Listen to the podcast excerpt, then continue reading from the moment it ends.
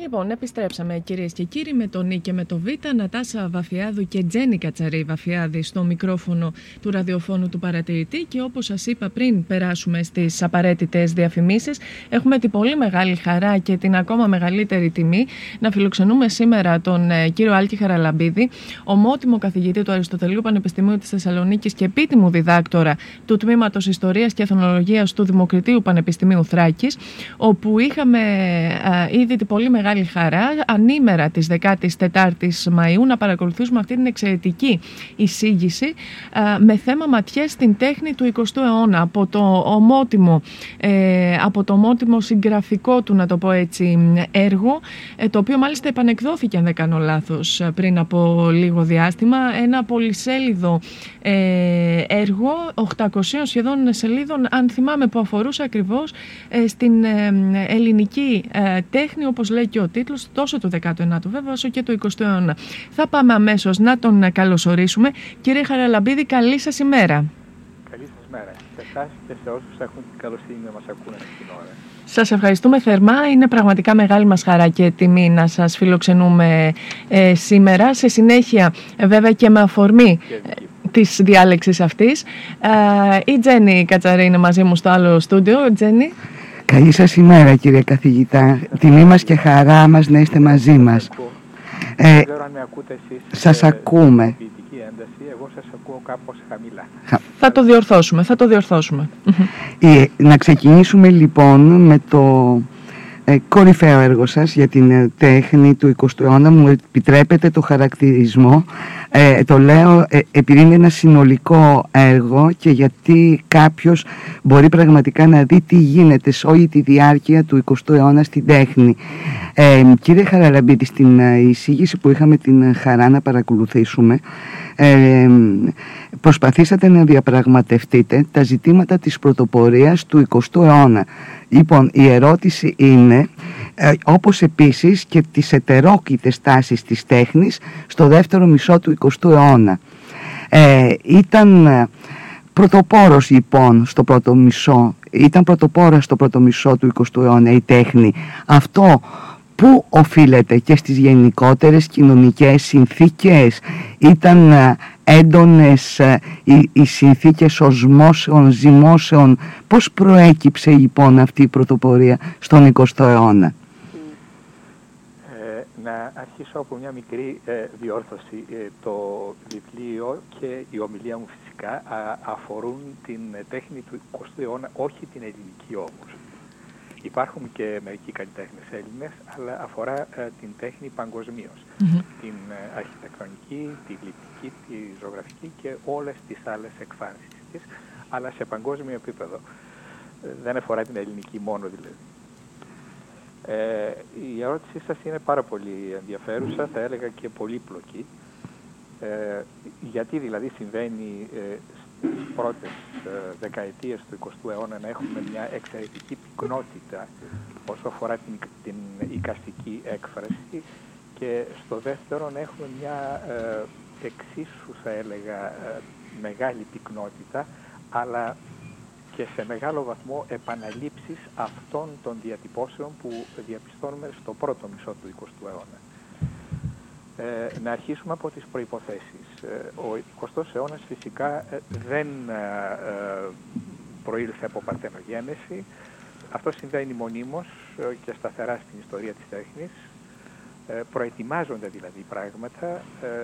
Στην ομιλία μου προσπάθησα να δείξω μέσα από παραδείγματα, μέσα από οπτικό υλικό, πως ε, τα πρώτα ρεύματα του 20ου αιώνα, όπως είναι ο φοβισμός, ο εξπρεσιονισμός, ο κυβισμός, ε, ο φουτουρισμός, ε, οι πρώτες τάσεις της αφαίρεσης, ακόμη και η μεταφυσική ζωγραφική και το νταντά, πως κατά κάποιο τρόπο προετοιμάζονται ήδη από το τελευταίο τέταρτο του 19ου αιώνα. τώρα βέβαια δεν έχουμε τη δυνατότητα να οι ακροατές μας να δουν έργα, αλλά εκείνο που έχει σημασία είναι να κρατήσουν στο μυαλό τους ότι ήδη από τον 19ο αιώνα έχουμε μία απελευθέρωση του καλλιτέχνη από τις ε, γνωστές έως τότε και καθιερωμένες παραγγελίες που ήταν κυρίως από την πλευρά της Εκκλησίας και του κράτους. Ε, έχουμε μία, ε, θα έλεγα, απαγκίστρωση από την ανάγκη να υπηρετείτε το ωραίο με την παλιά έννοια όπως το είχαν καλλιεργήσει οι Ακαδημίες Καλών Τεχνών και ταυτόχρονα μία επίμονη αναζήτηση του αληθινού πλέον, αυτού που λέμε αλήθεια της καθημερινότητας, αλήθεια της πραγματικότητας, της κοινωνικής ζωής κτλ. Και τέλος, μέσα σε όλα αυτά, συνειφασμένη είναι η προβολή της υποκειμενικότητας, της ιδιοπροσωπίας του καλλιτέχνη, ο οποίος είναι ελεύθερος να επιλέξει πλέον τα θέματά του, να επιλέξει τον τρόπο πραγμάτευσής τους, με πιο στιλιστικό δηλαδή τρόπο θα τα απεικονίσει κτλ. Έτσι, στις αρχές του 20ου αιώνα συμβαίνει, θα έλεγα, τηρουμένων των αναλογιών, αυτό που διαπιστώνει ο Ευρυπίδης για την κλασική περίοδο της Αθήνας. Λέει κάπου με ένα θαυμασμό, υπερβολικό βέβαια, Αθηναίος ήταν και έπρεπε να πενέσει, να πενεύσει το σπίτι του, λέει κάπου Αθηναίοι το παλαιόν όλβοι και θεών πέδες μακάρων φερβόμενοι κλινοτάταν σοφίαν. Του κάνει τόση εντύπωση που συνοστίζονται καλλιτέχνες, φιλόσοφοι, ε, αρχιτέκτονες, όλοι αυτοί, μα λέει τι συμβαίνει τέλος πάντων σε, σε αυτόν τον τόπο; Το, τρώτε σοφόχορτο, φερβόμενοι κλινοτάτα σοφία. Ε, το φέρβομαι, είναι, ε, κάνει έναν παραλληλισμό με τα, με τα άλογα, πούμε, που τρώνε ε, χόρτο. Είναι σαν να τρώτε σοφόχορτο. Έχουμε λοιπόν μια πυκνότητα ρευμάτων που βεβαίως συνάπτονται με όσα ιστορικά θα μπορούσε κανείς να επισημάνει αυτή την περίοδο, αλλά θα ήταν λάθος από την άλλη πλευρά να πούμε ότι συντονίζεται η καλλιτεχνική δημιουργία τουλάχιστον μέχρι τον Πρώτο Παγκόσμιο Πόλεμο και το τέλος του, ας πούμε την πρώτη εικοσαετία, ότι συντονίζεται με αυτό που ο πολλής κόσμος αντιλαμβάνεται ως ιστορική πραγματικότητα. Και για να καταλάβετε ε, και ε, εσείς και οι ακροατές σας τι ακριβώς εννοώ, ε, είναι η περίοδος της η λεγόμενη Belle Époque. Είναι δηλαδή μια περίοδος εξαιρετικής, ε, θα έλεγα, άνεσης. Η ζωή είναι γεμάτη χαρές, θα λέγε κανείς, ταξίδια, μόδα, ποδήλατα, διασκεδάσεις, νυχτερινές και ημερήσιες, ε, θαλασσινά ταξίδια βεβαίως, αρχίζουν τα, οι παρατλαντικά κτλ. Ο κόσμος είναι πανευτυχής, θα έλεγε κανείς, ότι δεν αντιλαμβάνεται τίποτα από όσα υπογείως αρχίζουν να τεκταίνονται και όσα ε, στη συνέχεια θα εκφραστούν μέσα από έναν πόλεμο, τον μεγάλο πόλεμο, ο οποίος ήταν ε, πρωτόφαντος θα έλεγε κανείς για τις διαστάσεις του, για τις, για τις συνέπειές του κτλ.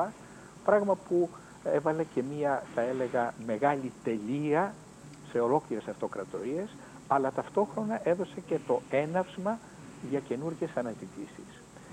Ε, επομένως, έχουμε μία συσχέτιση των ρευμάτων και των τάσεων το, του πρώτη, της πρώτης εικοσαετίας, της πρωτοπορίας θα λέγαμε, όπως σωστά την ονομάσετε, του 20ου αιώνα, με την ιστορική πραγματικότητα, με τα ιστορικά συμφραζόμενα, αλλά όχι επιφανειακή γιατί οι καλλιτέχνες αντιλαμβάνονται ε, με την ευαισθησία των κεραιών τους πράγματα που υποδορίως λειτουργούν και που το πολύ κοινό δεν μπορεί να τα συλλάβει. Ε, δεν ξέρω αν ε, Είναι πάρα πολύ ωραίο αυτό. Ναι, πάρα πολύ ωραία ε, και ε, μας αρέσει πάντα που ενθέσατε το ζήτημα της ανάπτυξης της ε, τέχνης στο ιστορικό περιβάλλον συγχρόνως καθιστώντας καθαρό ότι η τέχνη αυτή την εποχή έτσι κρατάει την αυτονομία της και συμβαίνουν φαινόμενα που αφορούν καθαρά την τέχνη όπως ο υποκειμενισμός του καλλιτέχνη αλλά και εξαιρετικό. Ε, η σύνδεση που μας κάνατε με τον, ε, με τον, με τον Ευρυπίδη νομίζω ή το, όχι το Τουκιδίδη το Τουκιδίδη ε, πραγματικά ε, δεν νομίζω ότι θα μπορούσε κάτι να περιγράψει καλύτερα αυτή την ε, έκρηξη όπως είπατε αυτή που γίνεται σε επίπεδο. ε, τώρα ε, μας μιλήσατε για την πρωτοπορία, ε, κλείσατε με αυτό το εξαιρετικό που είπατε ότι οι καλλιτέχνες, ο κόσμος ζει, είναι η Belle Époque, ε, χαίρεται τη ζωή και συγχρόνως μας περιμένει ο δεύτερος παγκόσμιος πόλεμος, ο μεγάλος πόλεμος. Ο πρώτος παγκόσμιος. Ε, ο, πρώτος, ναι, είμαστε στην πρώτη εικοσαετία. Ναι. Τώρα, ε, μετά την πρωτοπορία τι γίνεται, τι βλέπετε να γίνεται, γιατί τουλάχιστον στο ιστορικό περιβάλλον βλέπουμε σύνθετα πράγματα. Είναι ο Μεσοπόλεμος, ο, ο εννοούμενος και ο ονομαζόμενος έτσι ως Μεσοπόλεμος και ο δεύτερος παγκόσμιος πόλεμος. Πώς αντιδράει η τέχνη συνόλο σε αυτό το Μεσοπόλεμο, σε αυτό το διάστημα; Ναι. Ε, το πρώτο που πρέπει να επισημάνουμε είναι ότι πλέον οι άνθρωποι έχουν συνειδητοποιήσει την κατάστασή τους. Πράγμα το οποίο δεν συνέβαινε πριν από τον Πρώτο Παγκόσμιο Πόλεμο. Δηλαδή οι άνθρωποι που βγαίνουν από τον Πρώτο Παγκόσμιο Πόλεμο, από τον απλό λούστρο μέχρι τον ε, σημαντικότερο πολίτη της Ευρώπης, ε, βρίσκονται στην ίδια ψυχική κατάσταση. Καταλαβαίνουν δηλαδή ότι ο κόσμος έχει αλλάξει. Καταρχήν έχουν καταρρεύσει τρεις αυτοκρατορίες οι άνθρωποι ε, αντιλαμβάνονται ότι υπάρχουν μέσα καταστροφής τα οποία κάποια στιγμή πάβουν να ελέγχονται, ε, έχουν περάσει τα χαρακόμματα κτλ. Στη διάρκεια του πολέμου έχουν συμβεί ε, δραματικές αλλαγές. Ε, όσο αφορά τους καλλιτέχνες πρέπει να σας πω ότι ε, καλλιτέχνες άθεοι ας πούμε ε, μεταστράφηκαν στον χριστιανισμό και έχουμε έργα τους ε, με καθαρά χριστιανικό περιεχόμενο. Οι άνθρωποι λοιπόν του, Μεσο, Μεσοπολέμου που ζουν την κατάσταση της δημοκρατίας της Βαϊμάρης τη δεκαετία του 20-30 εκείνης της ε, πραγματικά τραγικής δημοκρατίας που έζησε τη βία, ε, τις δολοφονίες, την οικονομική κατάρρευση, όλη αυτή την περίοδο και βέβαια την άνοδο του φασισμού από το 1933 και μετά που ανέρχεται στην εξουσία ο Χίτλερ και παράλληλα ε, ανθούν τα φασιστικά καθεστώτα στην Ευρώπη, αντιλαμβάνονται όλοι, κυριολεκτικά στο πετσί τους, ότι ο κόσμος έχει αλλάξει. Ε, αυτό συνοδεύεται και από μία φυγή, θα έλεγα, ε, ανθρώπων του πνεύματος, της τέχνης γενικότερα από την Ευρώπη, δραπετεύουν κυριολεκτικά μετά το 1933 από τη Γερμανία ιδιαίτερα, φεύγουν στην Αγγλία, στις Ηνωμένες Πολιτείες. Επομένως έχουμε μία κοινωνία που έχει συνειδητοποιήσει πλέον την κατάστασή της. Η τέχνη πώς απαντάει σε αυτό; Τη δεκαετία του 20 στη Γερμανία έχουμε ένα, ένα κίνημα που ονομάζεται νέος πραγματισμός που σημαίνει μια νέα συνάντηση με την πραγματικότητα. Ποια είναι αυτή η πραγματικότητα, αμήλικτη κυριολεκτικά. Αν δείτε πίνακες ας πούμε νεοπραγματιστών, ε, όπως είναι ο Γκρός, ο Ντίξ κτλ, ε, κυριολεκτικά ε, αισθάνεστε ότι ε, η τέχνη είναι ανελαίτη. Απεικονίζει αναπήρους στους δρόμους, χωρίς πόδια, με σπασμένα κεφάλια, χωρίς χέρια, ανα, ανα, ε, απεικονίζει ε, γυναίκες του δρόμου πια, γιατί η πορνεία είχε ε, χτυπήσει, ε, είχε κάνει peak αυτή την εποχή.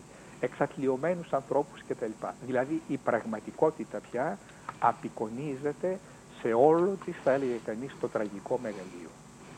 Παράλληλα όμως, στη Γερμανία και όχι μόνο, έχουμε την ανάπτυξη του περίφημου Bauhaus, ε, ένα ίδρυμα θα έλεγε κανείς ε, το οποίο είχε στόχο να προβάλλει κυρίως την αρχιτεκτονική αλλά αυτό δεν συνέβη και αντιθέτως πρόβαλε τις εφαρμοσμένες τέχνες. Καθώς ήταν ε, κατεστραμμένη η Γερμανία έπρεπε να βρεθούν νέοι τρόποι ώστε να καλύψουν πραγματικές ανάγκες της ζωής. Από τα κουτάλια και τα πυρούνια μέχρι τα έπιπλα και μέχρι τα σπίτια. Αυτά όλα τα συγκέντρωσε ως ζητούμενα και τα υπηρέτησε με ιδανικό κυριολεκτικά τρόπο, υποδειγματικό, ε, επί 13 περίπου χρόνια, γιατί άνοιξε το 19 την επομένη του πολέμου και έκλεισε το 33 από τον Χίτλερ, το Bauhaus, το οποίο κυριολεκτικά έδωσε πρότυπα design αλλά και παιδαγωγικής όσο αφορά την αισθητική παγκοσμίως, διότι οι πρωταγωνιστές που ήταν μεγάλοι άνθρωποι ο Καντίνσκι, ο Πάουλ Κλέ, ο Σλέμερ ήταν ό,τι καλύτερο μπορούσε εκείνη τη στιγμή να βρεθεί στον ευρωπαϊκό χώρο. Οι οποίοι βέβαια έφυγαν μετά την άνοδο του Χίτλερ στην εξουσία. Παράλληλα λοιπόν με τον νέο πραγματισμό και το Bauhaus έχουμε την, ε, κυριολεκτικά την ε, ε, εκτείναξη ενός ρεύματος που λέγεται σουρεαλισμός. Ε, προετοιμάστηκε από τον Ταντά ένα άλλο ε, κίνημα που γεννήθηκε στη διάρκεια του Πρώτου Παγκοσμίου Πολέμου ε, σαν απάντηση ας πούμε στον, στην ανοησία των ανθρώπων, ανοησία, στην κυριολεξία, δηλαδή στην εξουδετέρωση και στην ακύρωση της λογικής που μέχρι τότε διείπε τον ευρωπαϊκό πολιτισμό μετά τον Ντεκάρτ και τον ορθολογισμό. Ε, ήρθε λοιπόν μετά από αυτό το μηδενιστικό, αναρχικό, ανατρεπτικό κίνημα ένα καινούργιο ρεύμα, ο σουρελισμός, ο οποίος και αυτός αναζήτησε μια άλλη πραγματικότητα. Ε, όχι αυτή των νέων πραγματιστών που εξορισμού την υπηρετούσαν τη νέα πραγματικότητα στους δρόμους του Βερολίνου και των άλλων γερμανικών πόλεων με τις εικόνες που ε, έπλασαν, αλλά οι σουρεαλιστές, ε, ο Νταλή, ο Μαγκρίτ, ο, ο Ταγκή, ο Μυρό κτλ. Πολύ μεγάλοι σπουδαίοι καλλιτέχνες, ο Μαξ Έρνστ, ήταν αυτοί που ε, αναζήτησαν μία πραγματικότητα πέρα από τη γνωστή πραγματικότητα της εγρήγορσης, αυτή που ζούμε δηλαδή στην καθημερινότητά μας.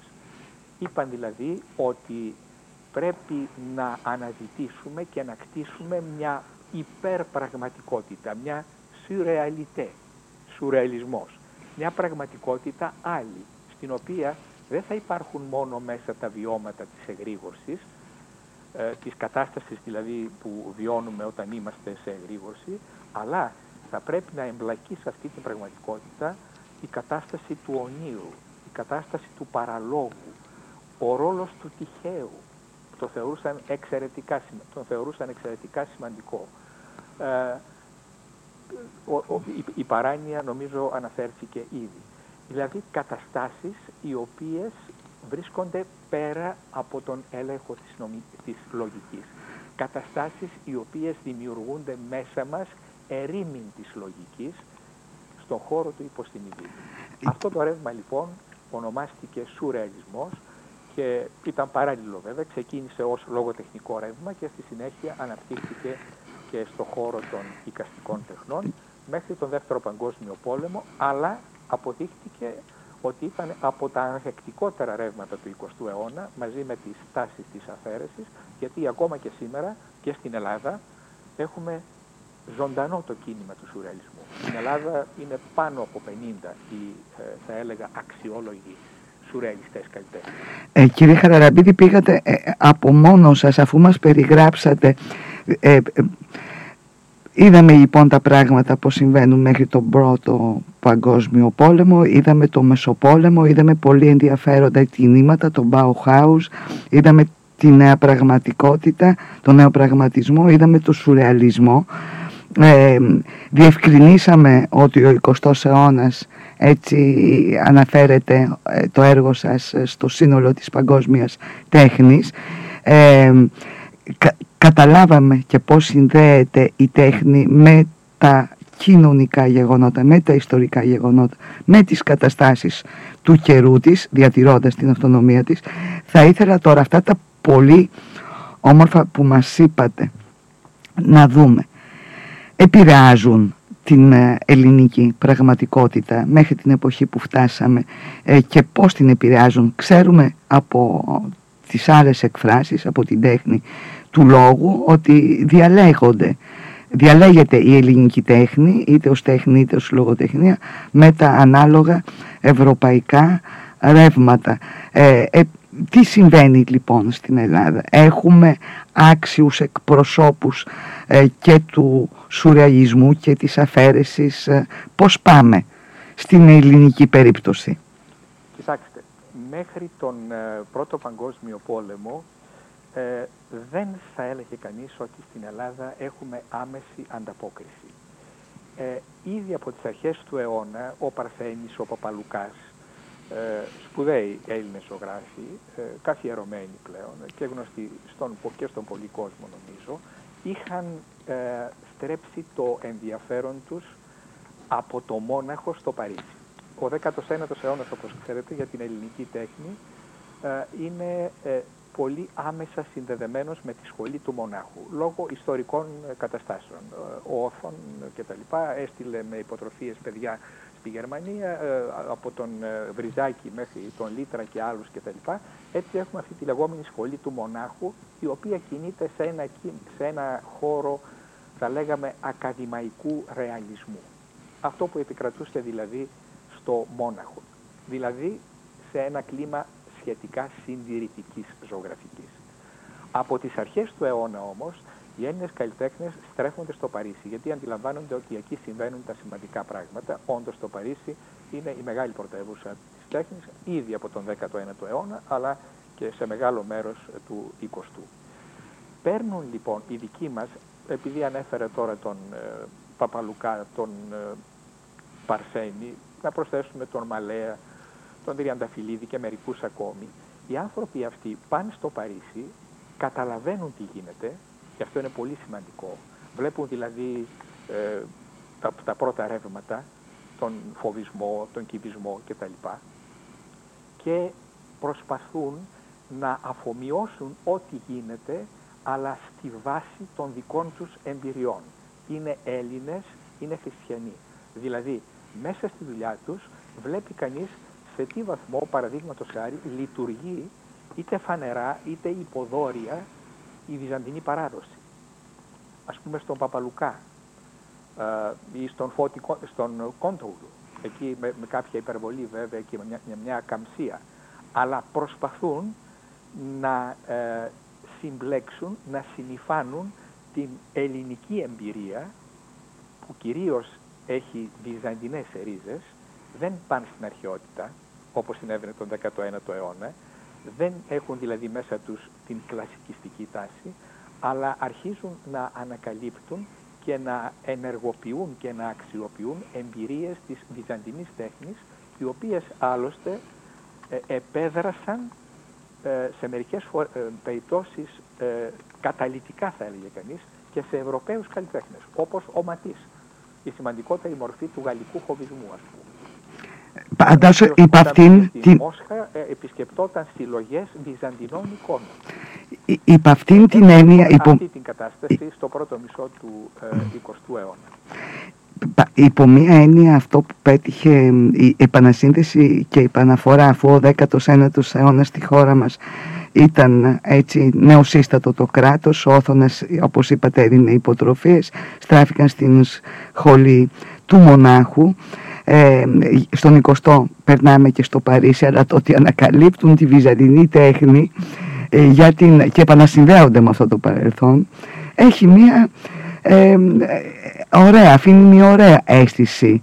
Το ζήτημα της ελληνικότητας ε, που μπαίνει και από τη γενιά, του 30, ναι, δεν αφορά μόνο τις οικαστικές τέχνες ναι. αλλά και την ελληνική γραμματεία πλέον της περίοδου με πολύ σημαντικά ονόματα αλλά είναι ιδιαίτερο σημαντικό και πρέπει να το υπογραμμίσουμε ότι συνειδητοποιείται ότι ο ελληνισμός αν έχει συνέχεια αυτή εκφράζεται μέσα από το Βυζάντιο, μέσα από την οικουμενικότητα του Βυζαντίου. Πολλά καλά λοιπόν μας φέρνουν και οι καλλιτέχνες ενώ στο γενικότερο πολιτισμικό στερέωμα ε, πολύ, πολύ όμορφη αφήγηση και πολύ χρήσιμη για την επανασύνδεση αυτή με το Βυζάντιο δεν ξέραμε βέβαια προσωπικά δεν είχα ε, ε, καθόλου ε, συναισθανθεί ότι ο Ματής ε, γνωρίζει και συνηφαίνεται και έχει σχέση και γνωρίζει την βυζαντινή τέχνη. Ε, όμορφη επισήμανση. Τώρα για να προχωρήσουμε λίγο περισσότερο ε, αυτή, ε, αυτό το πολύ ωραίο ξεδίπλωμα της τέχνης μέχρι το δεύτερο παγκόσμιο πόλεμο χρησιμοποιείται για το δεύτερο μισό του 20ου αιώνα. Το επίθετο ετερόκλητος το οποίο είναι πραγματικά δύσκολο επίθετο γιατί το χρησιμοποιείτε, τι συμβαίνει στο δεύτερο μισό του 20ου αιώνα όπου ζούμε σε καταστάσεις, όπου έχουμε ειρήνη πλέον στον κόσμο; Ε, ε, έχουμε και καινούργια κέντρα που ανθίζουν, που ανθίζει η τέχνη, η Αμερική, είναι πολύ περισσότεροι οι πρωταγωνιστές. Τι συμβαίνει και γιατί χρησιμοποιείτε τη λέξη ετερόκλητος, το επίθετο ετερόκλητος. Πολύ σωστά επισημάνετε την ε, παγκοσμιοποίηση πλέον της τέχνης. Πάβει είναι κέντρο η Ευρώπη μόνο και αναπτύσσονται μεγάλα κέντρα όπως την Αμερική, την Ιαπωνία κτλ. Αποκτά η τέχνη επομένως ένα χαρακτήρα παγκοσμιότητας. Το ετερόκλητο ε, θα το ε, συνέδεα με το γεγονός ότι πλέον μπαίνουν ας πούμε στο παιχνίδι, αυτό το παγκόσμιο, δυνάμεις οι οποίες ε, δεν υπήρχαν ή αν υπήρχαν δεν είχαν εκδηλωθεί. Και επιπλέον πάβουν να ισχύουν οι παλιές ε, κλασικές ε, καθιερωμένες κατηγορίες της τέχνης. Ζωγραφική, γλυπτική, αρχιτεκτονική. Λέγαμε αυτό το έργο είναι γλυπτική, αυτό είναι ζωγραφική, αυτό είναι αρχιτεκτονική. Μπαίνουν μέσα στην, στην ε, καλλιτεχνική ζήμωση, ας πούμε, δυνάμεις και τρόποι οι οποίοι ήταν άγνωστοι και με την έννοια αυτή είναι ετερόκλητοι. Δηλαδή, ε, μπορεί να είναι ένας ζωγράφος, αλλά ταυτόχρονα να ενεργοποιεί το ίδιο του το σώμα. Αυτό αρχίζει με τον Πόλοκ, παραδείγματος χάρη, στην Αμερική, μετά την εμπειρία του Δεύτερου Παγκόσμιου Πολέμου, ε, με τον αφηρημένο εξπρεσιονισμό, όπου ζωγραφίζει στο πάτωμα κυριολεκτικά, βάζει τις μουσαμάδες στο πάτωμα και ολόκληρο το σώμα του δίνει μια παράσταση κυριολεκτικά. Άρα δεν έχουμε μόνο ζωγραφική, είναι μια action όπως την ονόμασαν οι κριτικοί. Γι' αυτό και λέγεται action painting, μια ε, ζωγραφική της δράσης. Αυτή η εμπλοκή του ίδιου του σώματος του καλλιτέχνη, δηλαδή όλης του της ύπαρξης θα λέγαμε, και της φυσικής του ύπαρξης, όχι μόνο της αόρατης ψυχής του και του πνεύματός του, αλλά του σώματός του του ίδιου, θα καταλήξει από τη δεκαετία του 60 και μετά σε τάσεις όπως η body art, η performance, όπου το σώμα του καλλιτέχνη αυτό καθ' αυτό γίνεται μέσω έκφρασης.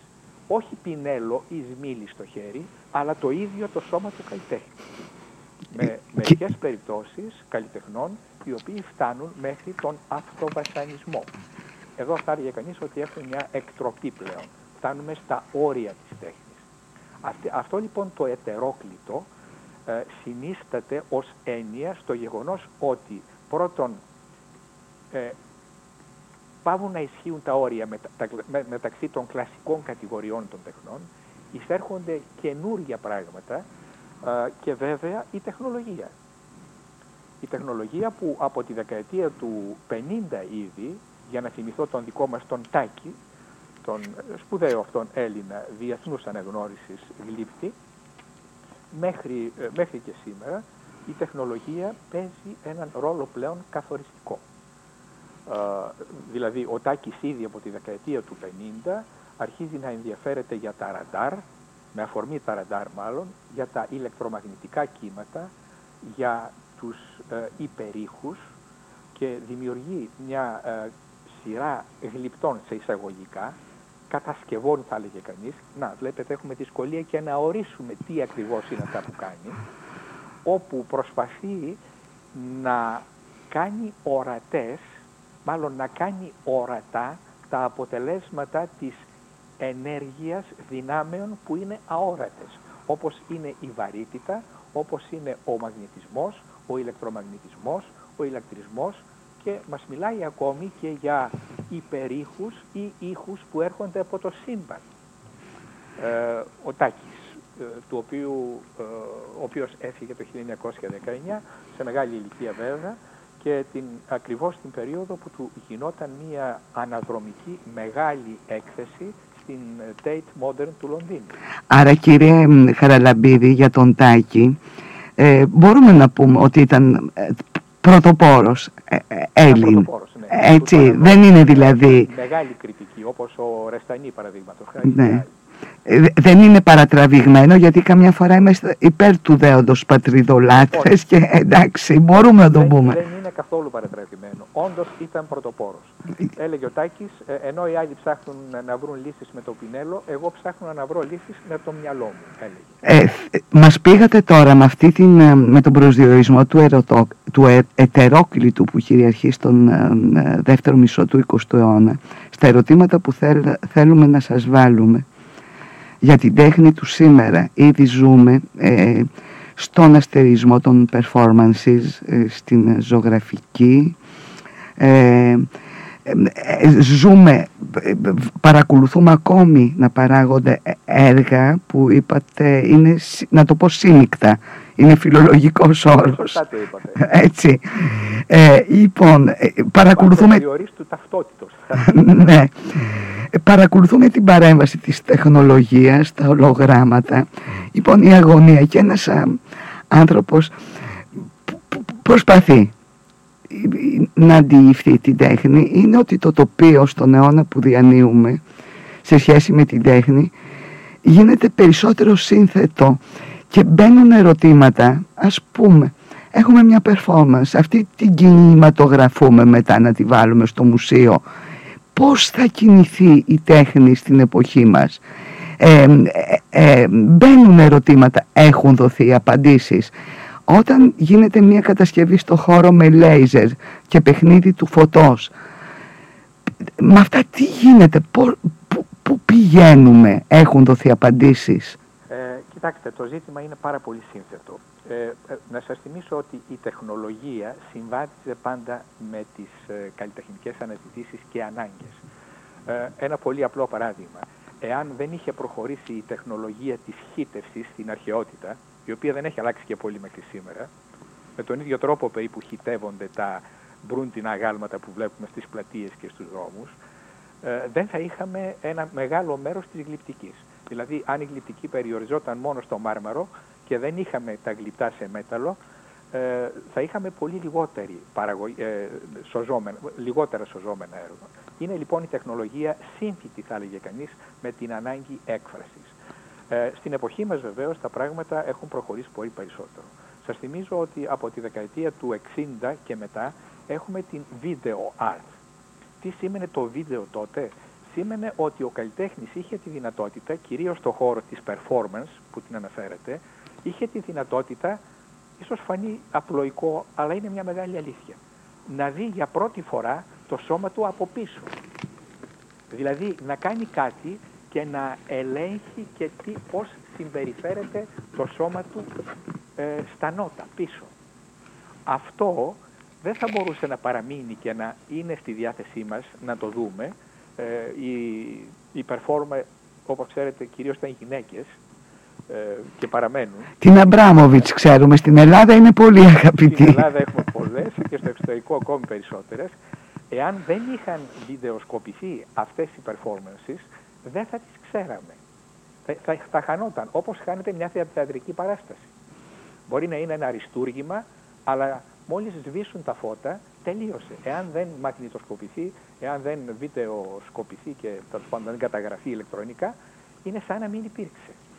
Αυτό ήταν ένα πάρα πολύ σημαντικό βήμα. Η τεχνολογία στη συνέχεια έδωσε και άλλες λύσεις. Παράλληλα είχαμε την computer art.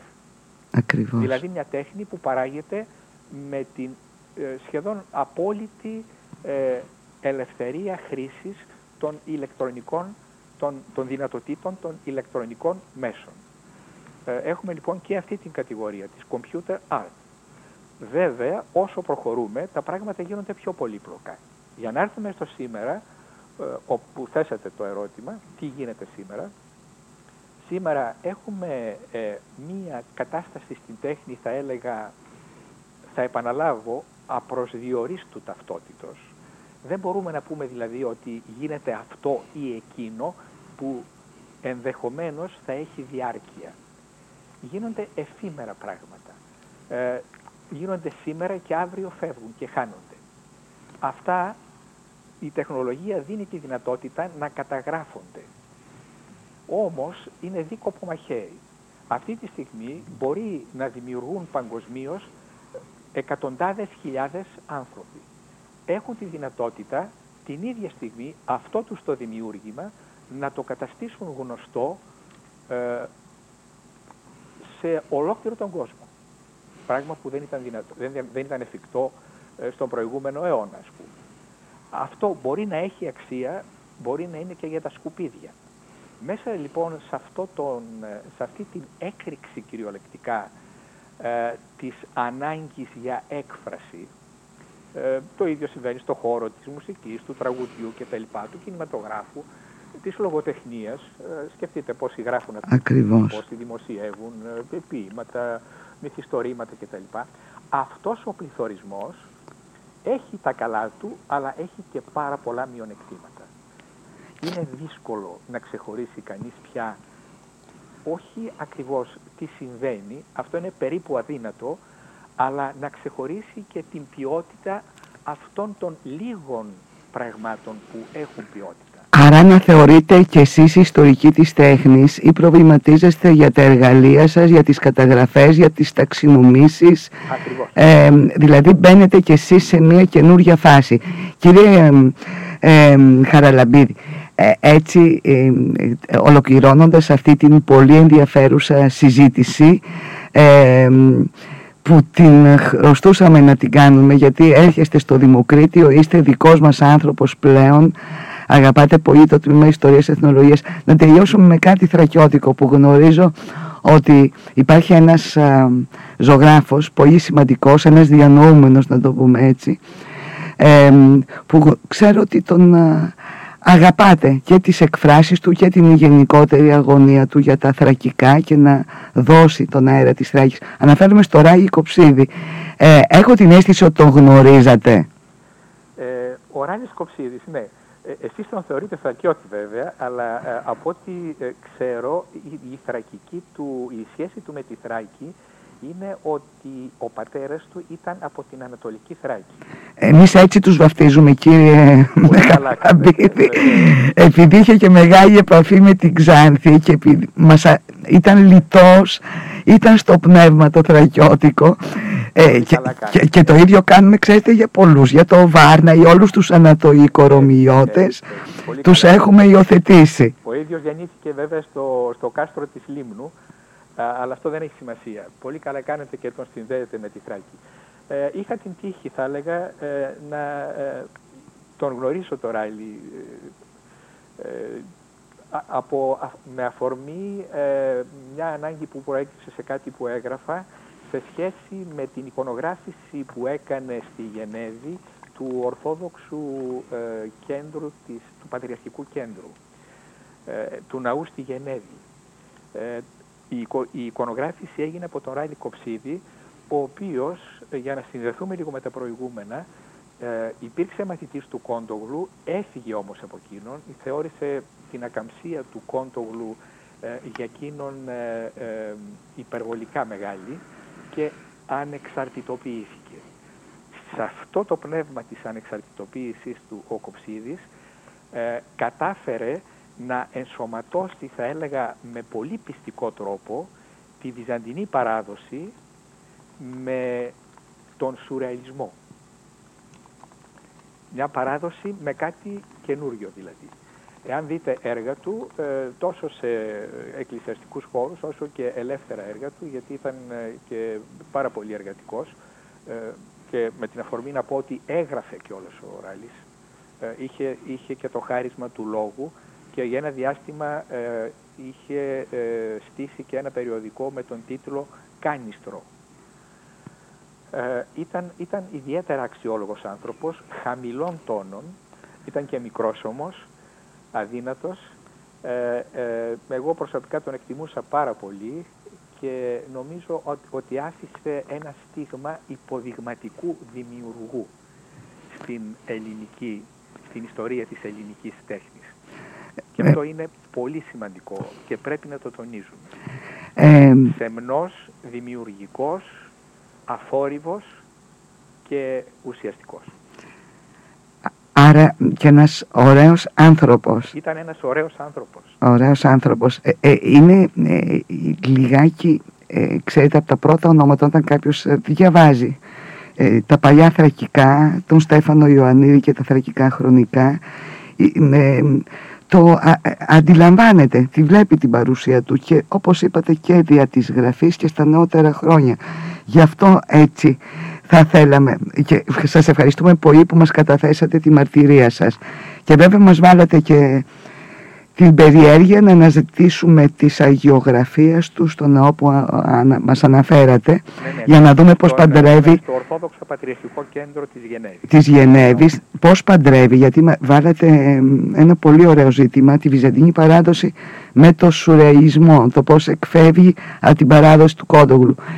Λοιπόν, ολοκληρώνοντας, εμείς εδώ στο Ράδιο Παρατηρητής οφείλουμε να σας ευχαριστήσουμε θερμά για την παρουσία σας εδώ, για αυτή την πολύ γόνιμη συζήτηση που είχαμε και κάποια στιγμή νομίζω να ξαναβρεθούμε, να μας μιλήσετε λίγο και για τις... Ε, είστε ένας άνθρωπος που επισκοπείται της τέχνης και το τι γίνεται με, για την τέχνη και με την τέχνη της πατρίδας μας έτσι τα τελευταία χρόνια. Να είστε καλά κύριε Χαραλαμπίδη.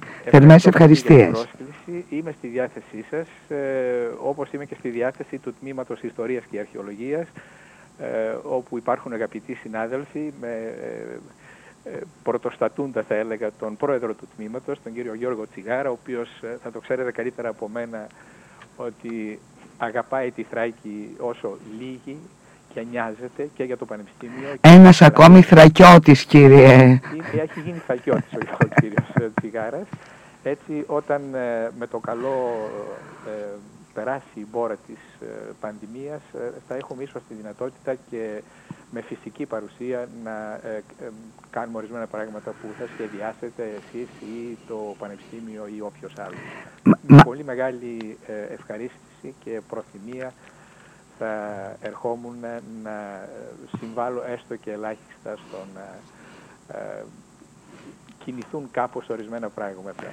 Θα, θα ήταν χαρά μας. Ε, από ό,τι μαθαίνω δείχνουν πολύ ενδιαφέρον γιατί ο κύριος Τιγάρας με τη συνένεση και την, ε, πώς να πω, και τη συμβολή του, των συναδέλφων του τμήματος ε, εισήγαγε μαθήματα ιστορίας της τέχνης τα οποία παρακολουθούν τα παιδιά με πολύ ενδιαφέρον και αυτό τους δίνει τη δυνατότητα να μπορούν πλέον με το μάτι τους να ξεχωρίζουν σιγά σιγά την ποιότητα ε, από τα σκουπίδια. Γιατί η, η εποχή μας μας βομβαρδίζει με εικόνες και είναι πάρα πολύ σημαντικό να έχουμε τα εργαλεία ώστε να ξεχωρίσουμε ε, την ήρα από το στάρι. Αυτό το τελευταίο που μας είπατε ήταν πάρα πολύ γόνιμο ε, γιατί είναι σύνθετη η εποχή μας ε, και νομίζω ότι μας το είπατε ότι για να απολαμβάνουμε την τέχνη δεν πρέπει ποτέ να, να σταματήσουμε να προβληματιζόμαστε περί την τέχνη και, ε, και να μελετάμε, μελετούμε τα σχετικά με την τέχνη ε, και με αυτή την έννοια το έργο σας για την ε, ιστορία της τέχνης του 20ου αιώνα μακάρι να το ζούσαμε και ζωντανά στην Κομωτινή ε, γιατί χρειαζόμαστε πάντοτε εργαλεία και χαίρομαι πολύ που το υπενθυμίζετε κύριε Χαραλαμπίδη. Θερμές ευχαριστίες. Καλή σας ημέρα. Καλή σας ημέρα. Ευχαριστώ και εγώ για την πρόσκληση.